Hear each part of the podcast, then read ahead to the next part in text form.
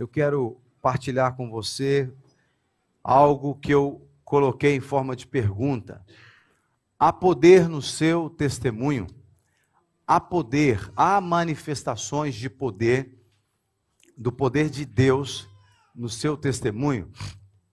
Quando você olha para a sua própria vida, não sei quanto tempo de crente você é, não sei quanto da Bíblia você conhece, é, mas a pergunta é para nos confrontar, para nós pensarmos. A minha vida como crente na terra, ela impacta as pessoas com o poder de Deus? Ou nós vivemos uma vida cristã como muitos por aí vivem, que é uma vida só de, de palavras, de lero-lero, como se falava na época que eu era mais jovem, né? de lero-lero, de, de, de gogó, né? ou, ou há poder, há ação sobrenatural, divina, de Deus, onde você está, através da sua vida, porque se nós somos crentes em Deus, se nós somos servos de Deus, se nós somos cheios do Espírito Santo, tem que haver manifestação do poder de Deus através das nossas vidas. Porque Deus é o mesmo ontem, é o mesmo hoje e será sempre o mesmo. Da mesma forma, Jesus é o mesmo ontem, hoje e será para sempre. O Espírito Santo de Deus é o mesmo que atuava sobre Jesus. Jesus, quando andou na terra, ele era um homem como eu e você, no sentido carnal, no sentido físico. Ele não era pecador como nós, mas Jesus, ele curava pessoas, ele libertava pessoas por meio do poder do Espírito Santo. Ele mesmo cita uma profecia de Isaías que ele o Senhor ungiria o Messias com espírito e poder. Então, o mesmo Espírito, o mesmo Espírito Santo, que ungiu Jesus quando ele curava as pessoas, que ungiu os discípulos quando eles curavam, libertavam pessoas, é o mesmo Espírito Santo hoje. O Espírito Santo não mudou. Ele não ficou mais velho, cansado, porque já se passaram muitos anos. O Espírito Santo não atende só uma religião A ou religião B. É verdade que tem igrejas que não acreditam na ação do Espírito Santo. Nesse caso, elas não vão poder desfrutar das bênçãos. Mas nós somos pentecostais no sentido é, é, é, histórico da palavra, né, no sentido de que nós cremos naquilo que foi feito lá em Atos capítulo 2, quando os, os, discípulos, depois de, em Atos 1, 8, serem orientados por Jesus a aguardarem na cidade, até que do alto eles fossem revestidos de poder, quando o Espírito Santo viesse sobre eles. E em Atos capítulo 2, eles estavam orando, orando, quando o Espírito Santo veio sobre eles, um vento impetuoso, eles começaram a ver línguas como que línguas de fogo repartidas sobre as suas cabeças e começaram a orar mais de 100 pessoas, aproximadamente 120 discípulos orando, orando, orando, buscando a Deus num dia em que a nação de Israel celebrava a festa do Pentecostes, que era a festa celebrada por causa da colheita, das colheitas, eles agradeciam a Deus por causa das colheitas. E eles estavam ali nesse lugar orando, é, enquanto as pessoas estavam lá adorando Deus, lá na rua, é, lá no templo, levando suas ofertas para Deus, e eles estavam orando, quando o Espírito Santo se manifestou sobre eles e eles começaram a orar em diferentes línguas. E o povo da rua começou a ouvir aquilo e foram até eles e começaram a interrogar. Esses homens estão bêbados? Essa hora da manhã? Pedro se levanta e começa a dizer que não, não estávamos bêbados nós estamos cheios do Espírito Santo e começa a falar. E em Atos, você encontra lá pelo versículo 11 do capítulo 2, aqueles homens de diferentes nações que eram judeus, que iam até Jerusalém para prestar culto a Deus, porque até aquele momento Jerusalém era o centro da adoração, era o lugar da adoração judaica, fisicamente falando. Esses homens começam a dizer assim, aqueles estrangeiros, judeus estrangeiros, que iam até lá, começaram a dizer: estamos ouvindo esses homens falarem das maravilhas de Deus na nossa própria língua. É como se, imagina, várias nações estivessem lá, brasileiros, portugueses, alemães, chineses, americanos, judeus estavam lá. É como se eles dissessem: esses caras estão falando na minha língua. Eles estavam falando português não, porque o, né, o Portugal não existia naquela época ainda, não é? mas eles estavam falando em uh, latim, eles estavam falando na língua dos, dos medos, dos persas, dos elemitas, e assim sucessivamente, falando das maravilhas de Deus. Através de quê? Através do poder de Deus. Não era uma questão linguística meramente. Aquilo que estava acontecendo ali não era nenhum treinamento fonaudiológico não era uma professora de fonoaudiologia que estava ali treinando, ensinando, um professor de inglês, ou um professor de espanhol, ou um professor de, que estava ali dando aulas e eles começaram a falar em outras línguas. Não. Era o poder de Deus. E a, e a partir daquele momento começou uma história na vida da igreja, representada por esses discípulos, e que nos alcança até hoje, no ano de 2022. Uma história de manifestação de poder de Deus. O poder de Deus está disponível para a igreja do Senhor ser um instrumento de o poder não é nosso, o poder é de Deus. Paulo vai dizer que nós temos isso, é, esse tesouro em vasos de barro, para que a excelência do poder seja de Deus. Então, quando um homem de Deus, uma mulher de Deus é usada por Deus, usado por Deus, o mérito não é daquela pessoa.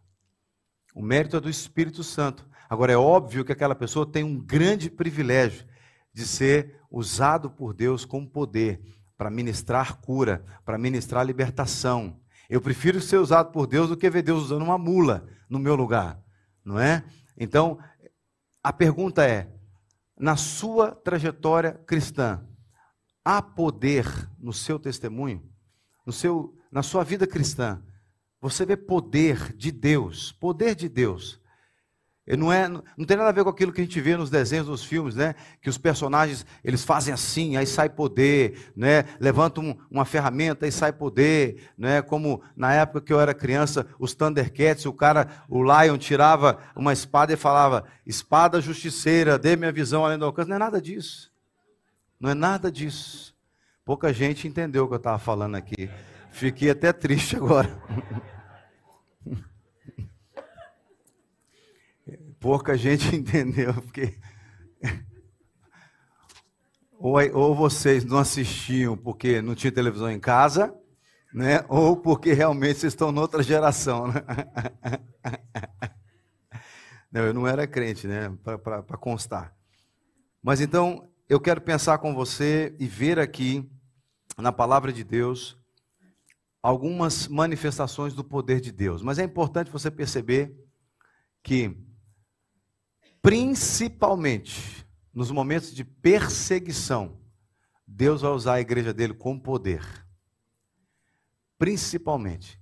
A perseguição não vai parar a igreja do Senhor. Tem até uma música assim, não é? A perseguição não vai parar a igreja do Senhor. A perseguição não impede a igreja de ser usada com poder. E eu quero ver com você alguns textos aqui, começando primeiro só para poder contextualizar e, e reforçar o que está sendo dito. Em Marcos capítulo 16, do verso 15 ao 20, nós lemos o seguinte: Marcos 16, do verso 15 ao 20, quando Jesus envia os seus discípulos com poder. Diz assim: Quem crer e for batizado será salvo. Não, verso 15, perdão. E disse-lhes: Ide por todo o mundo e pregai o evangelho a toda criatura. Quem crer e for batizado será salvo, quem, porém, não crer será condenado. E estes sinais hão de acompanhar aqueles que creem. E aí Jesus vai dizer quais são os sinais que através dos quais ele vai usar os seus discípulos que creem nele com poder para executá-los. Como que o Senhor quer nos usar com poder? Ele quer nos dar poder para quê?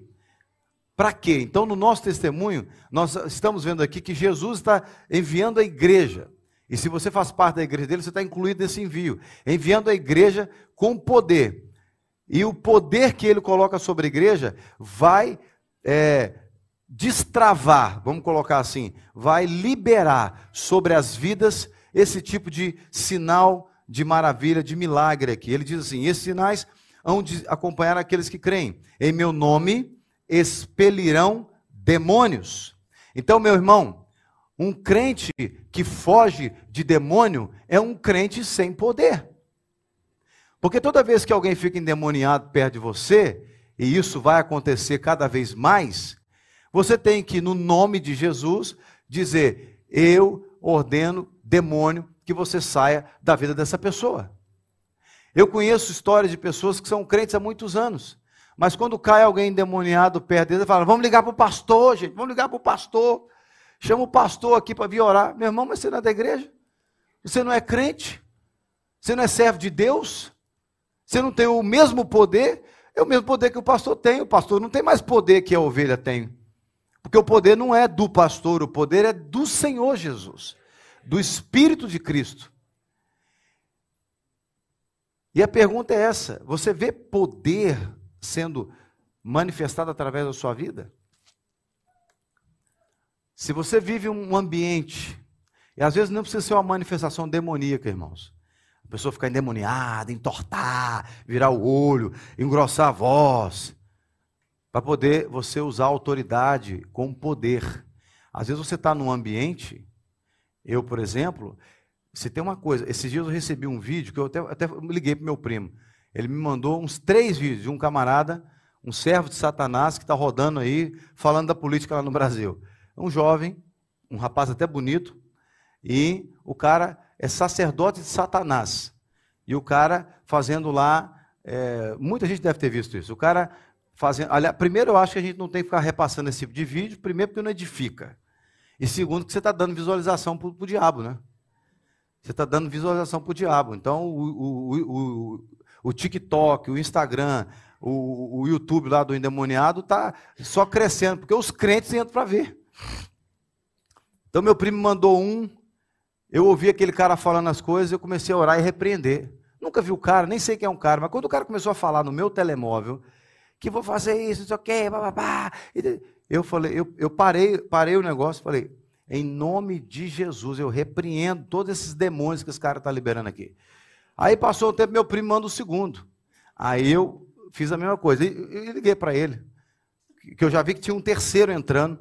Aí eu falei, ô primo, falei, ô primo, pelo amor de Deus, véio, você não fica me mandando esse livro de endemoniado, não, cara, esses vídeos, não. Porque toda vez que você me manda um vídeo desse, eu tenho que orar e repreender o que esse cara está falando. E você está dando ibope, pro visualização para o endemoniado? Ele é, primo, eu também não gosto, não, mas é para alertar o povo. Eu falei, não precisa disso para alertar, não, a gente sabe que o demônio age desse jeito, é. Não precisa. Agora, você não precisa ver o demônio manifestando na sua frente com, com um garfo na mão, com um chifre, você usar a autoridade, o poder de Cristo para você repreender.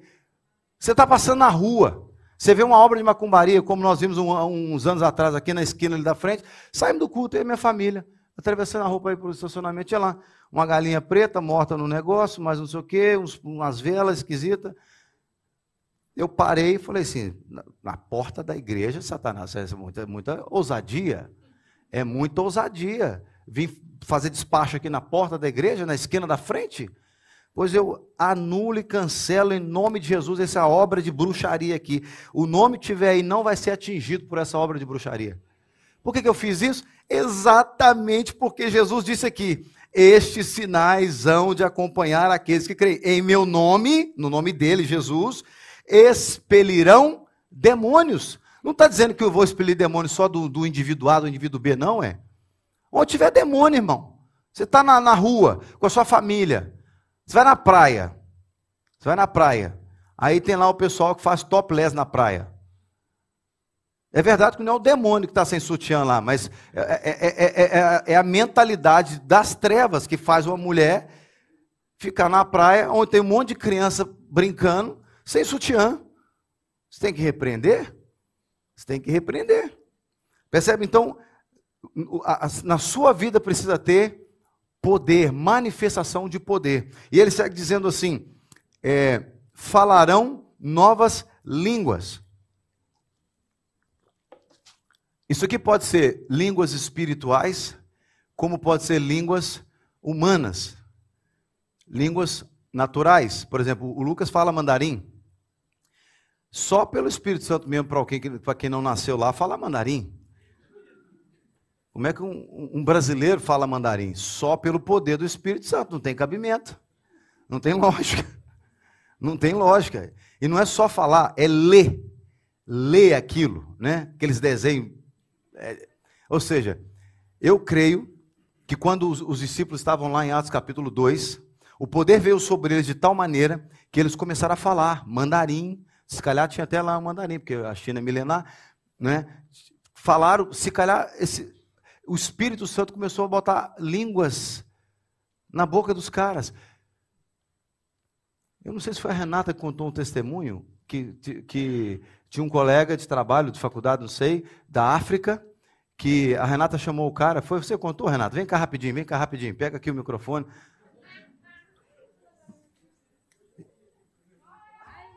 Que, que o cara falou que você estava orando na língua dele, não é? Foi. Amém.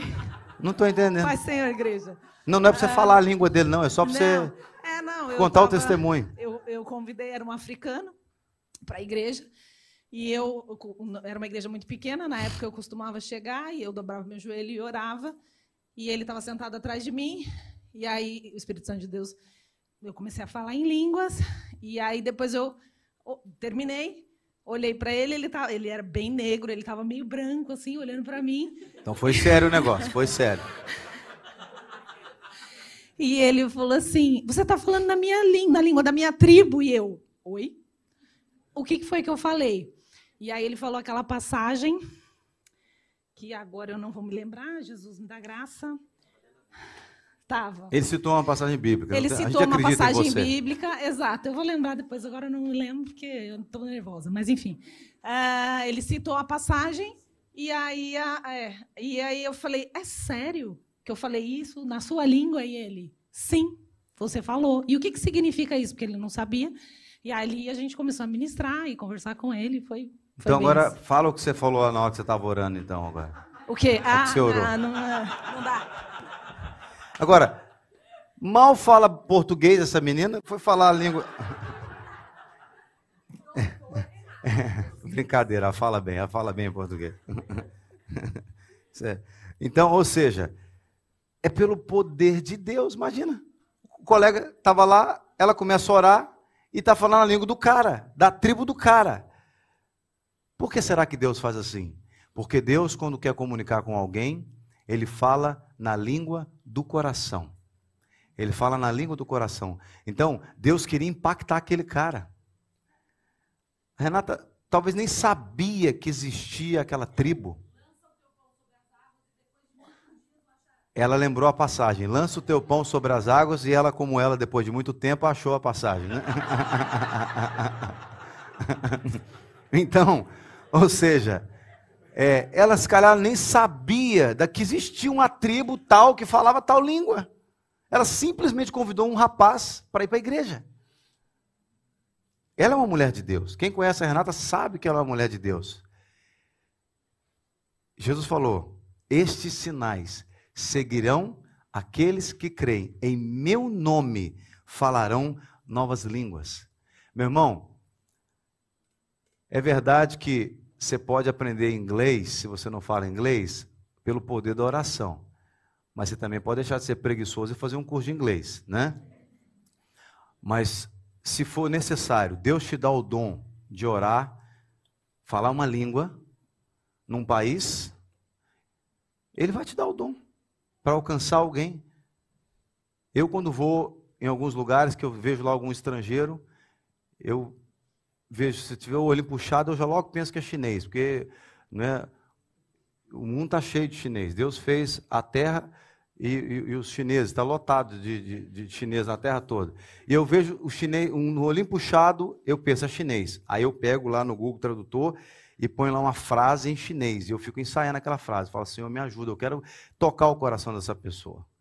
E às vezes o Senhor não sei o que, que sai direito lá para o cara, mas a pessoa sorri para mim, muitas vezes ela responde em chinês, mas eu não consigo devolver, né? Então, então já aconteceu de eu chegar e falar em chinês, a, menina responder para mim em inglês, eu não sou chinesa. E aí eu perguntar em, em, inglês, mas você é de qual país? Do país tal. Aí eu volto lá para o meu telemóvel, busco na frase e vou na língua dela. Ou seja, pelo poder do Espírito Santo que usa, inclusive, o Google Tradutor para ajudar a gente a falar novas línguas. Não é verdade? Então, nós precisamos ter manifestação de poder na nossa vida. Ele diz, no verso 18: pegarão em serpentes, e se alguma coisa mortífera beberem, não lhes fará mal. E se impuserem as mãos sobre os enfermos, eles ficarão curados. O apóstolo Paulo experimentou esse episódio, esse, esse sinal, quando ele estava lá, depois do naufrágio. Ele pegou numa serpente na hora que foi fazer lá uma fogueira, foi picado e nada lhe aconteceu. Tem crente, irmão, que é supersticioso. Tem crente que morre de medo. Ai, meu Deus, ai, eu vou ali, ah, não vou, ah, não vou não, porque, ah, não passo na porta daquele lugar, porque aquele lugar ali é do diabo.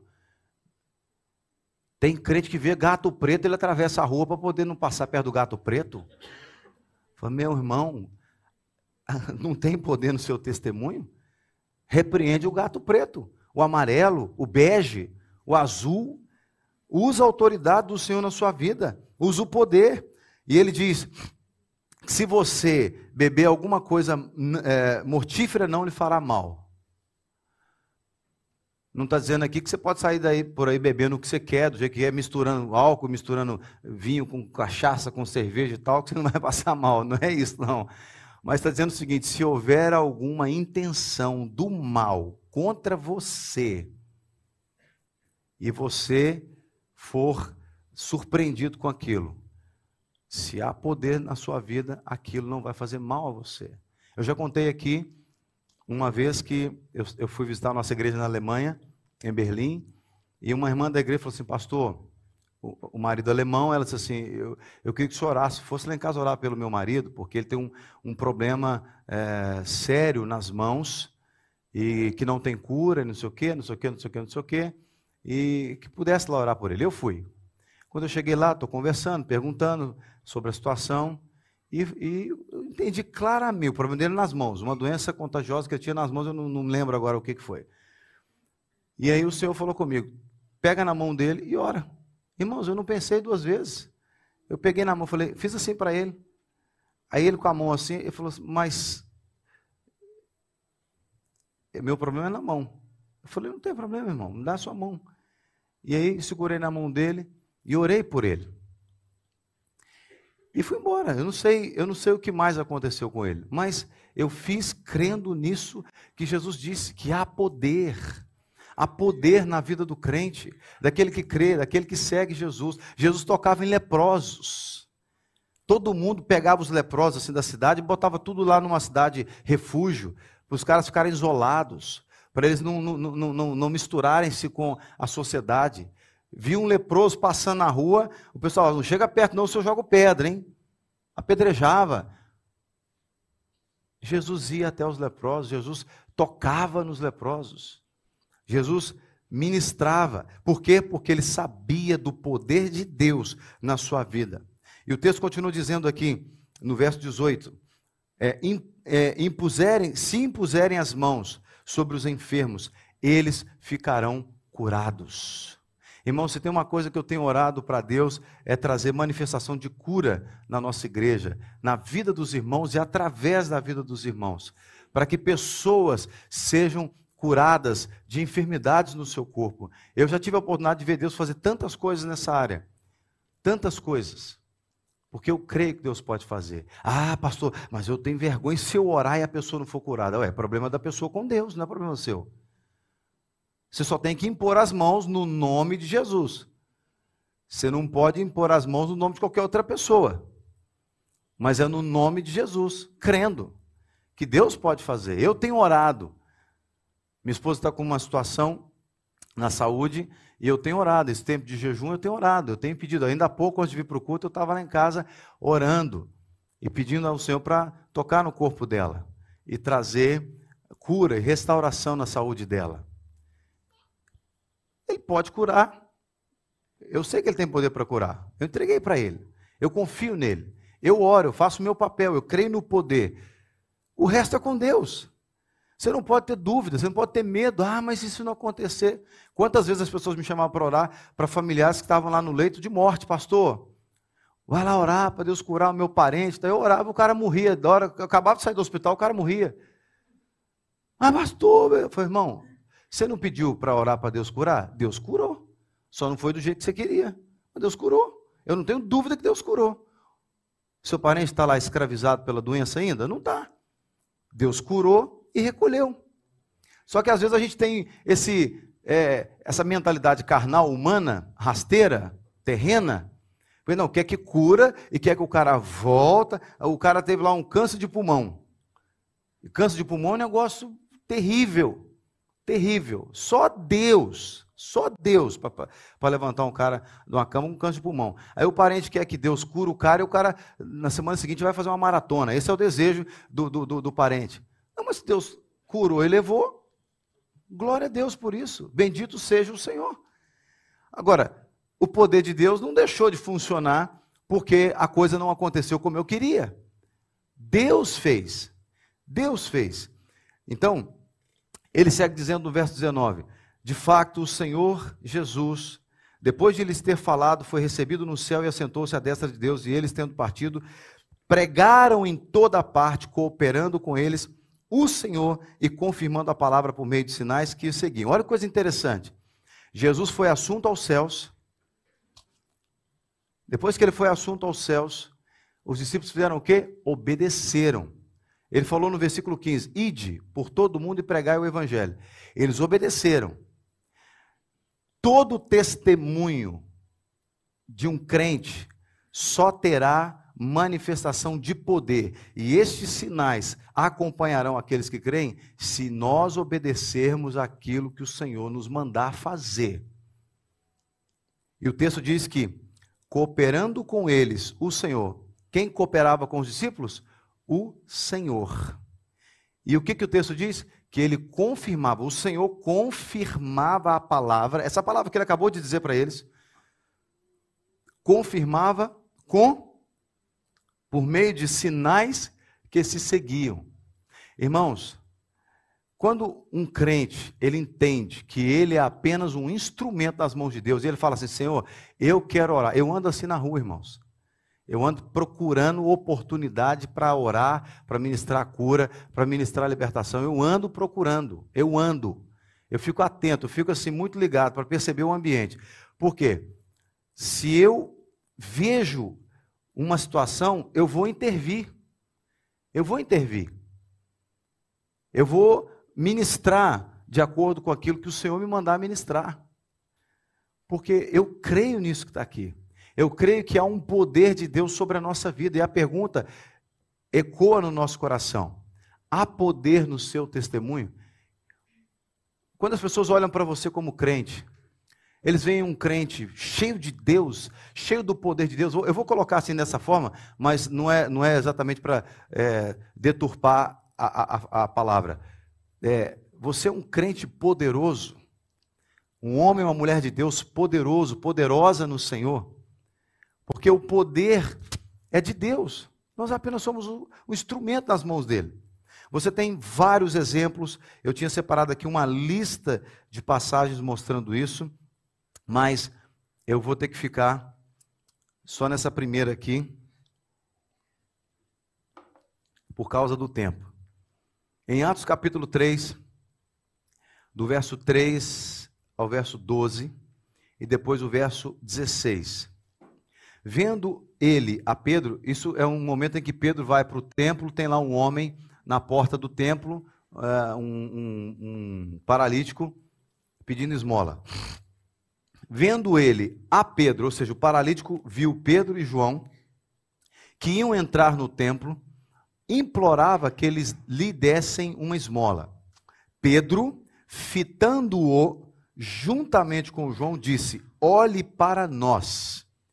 Ele os olhava atentamente, esperando receber alguma coisa. Pedro, porém, lhe disse: Não possuo nem prata nem ouro, mas o que tenho, isso te dou. Em nome de Jesus Cristo Nazareno, anda. E tomando-o pela mão direita, o levantou imediatamente. Os seus pés e tornozelos se firmaram. E de um salto se pôs em pé, passou a andar e entrou com eles no templo, saltando e louvando a Deus. Até aqui. Os discípulos tinham acabado de viver a experiência do Pentecostes. E eles vão para o templo e encontram um momento oportuno para apresentar o poder do Espírito de Deus na vida deles. E o homem pede uma esmola e Pedro, ousadamente, manifestação de poder haverá no seu testemunho, quando você for ousado, ousada. Porque Pedro ousadamente diz para o homem: olhe para nós. Em outras palavras, preste atenção no que eu quero te dizer. E disse: Nós não temos nem ouro e nem prata, mas o que nós temos, nós te damos. O que eu tenho, eu te dou. Em nome de Jesus Cristo, Nazareno, anda. Paralítico, na porta do templo. Quantos anos aquele paralítico já não estava ali, passando o líder religioso para lá e para cá, para lá e para cá, e aquele moço continuava paralítico, pedindo esmola. Pedro diz: em nome de Jesus Cristo, o Nazareno, anda. E o texto segue dizendo que tomou pela mão direita, o levantou e imediatamente os seus pés e tornozelos se firmaram. Quando o poder de Deus se manifesta na vida de um homem ou uma mulher de Deus, as pessoas que não andam direitamente onde eles estão passarão a andar.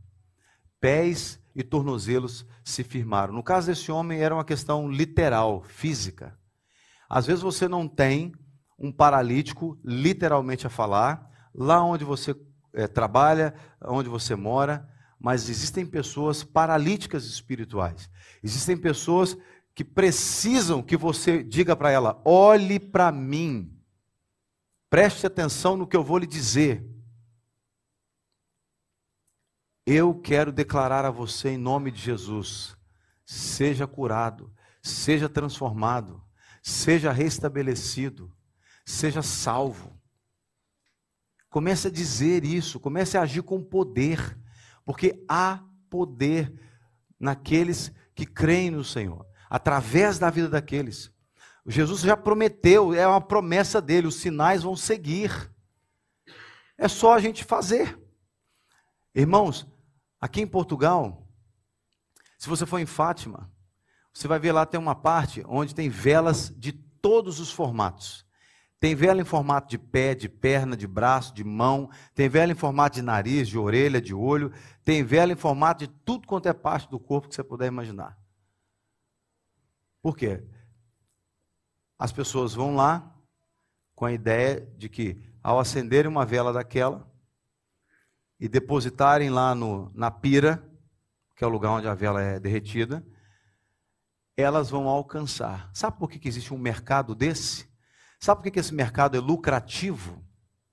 Esse mercado é lucrativo porque a igreja do Senhor está tímida para chegar e dizer: olhe para nós, em nome de Jesus, o Nazareno, eu declaro ser curado. Nós precisamos falir esse tipo de mercado. Falir. Como? Não é que eu estou desejando mal para as pessoas, não é isso, não. Falir no sentido de quê? Que não vai ter mais gente indo acender vela em formato de pé, porque vai ter um crente do lado deles dizendo assim: que esse pé seja curado em nome de Jesus. Nós não precisamos de acender vela para poder dizer, cura minha mão. É só você dizer, seja curado em nome de Jesus. Há poder liberado e sinais autorizados. Eu quero agora fazer um ato de fé com você. Vamos ficar de pé.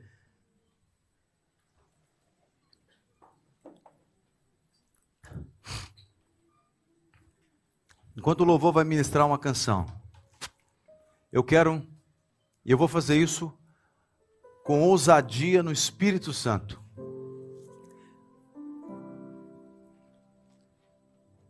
Se tiver algo na sua vida que precisa que a manifestação do poder de Deus alcance você, toque você, seja uma questão física, emocional ou espiritual. É óbvio que uma questão emocional e espiritual a gente não consegue perceber assim é, fisicamente, automaticamente. Não necessariamente conseguimos perceber.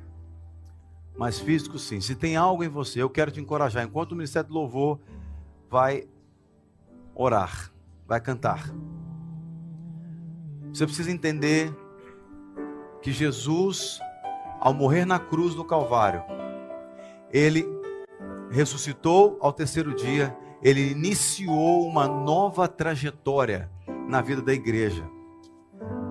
Nós poderíamos ficar recuados, reclusos, amedrontados de encarar essas hostes celestiais da maldade que atuam nas pessoas, seja por uma enfermidade ou por uma possessão demoníaca ou coisa parecida, nós poderíamos ter medo de encarar isso, poderíamos ter medo de é, bater de frente com esse sistema das trevas, se Jesus não tivesse vencido por nós. Mas ele disse: Eu venci. E depois de vencer, ele disse: Vão, e os sinais vão seguir vocês. E eu quero te encorajar a fazer algo. Talvez você está vivendo algo na sua vida pessoal, familiar, conjugal, não sei, que precisa da manifestação do poder de Deus. E eu quero encorajar você a crer em tudo aquilo que a palavra de Deus nos ensinou hoje. A crer.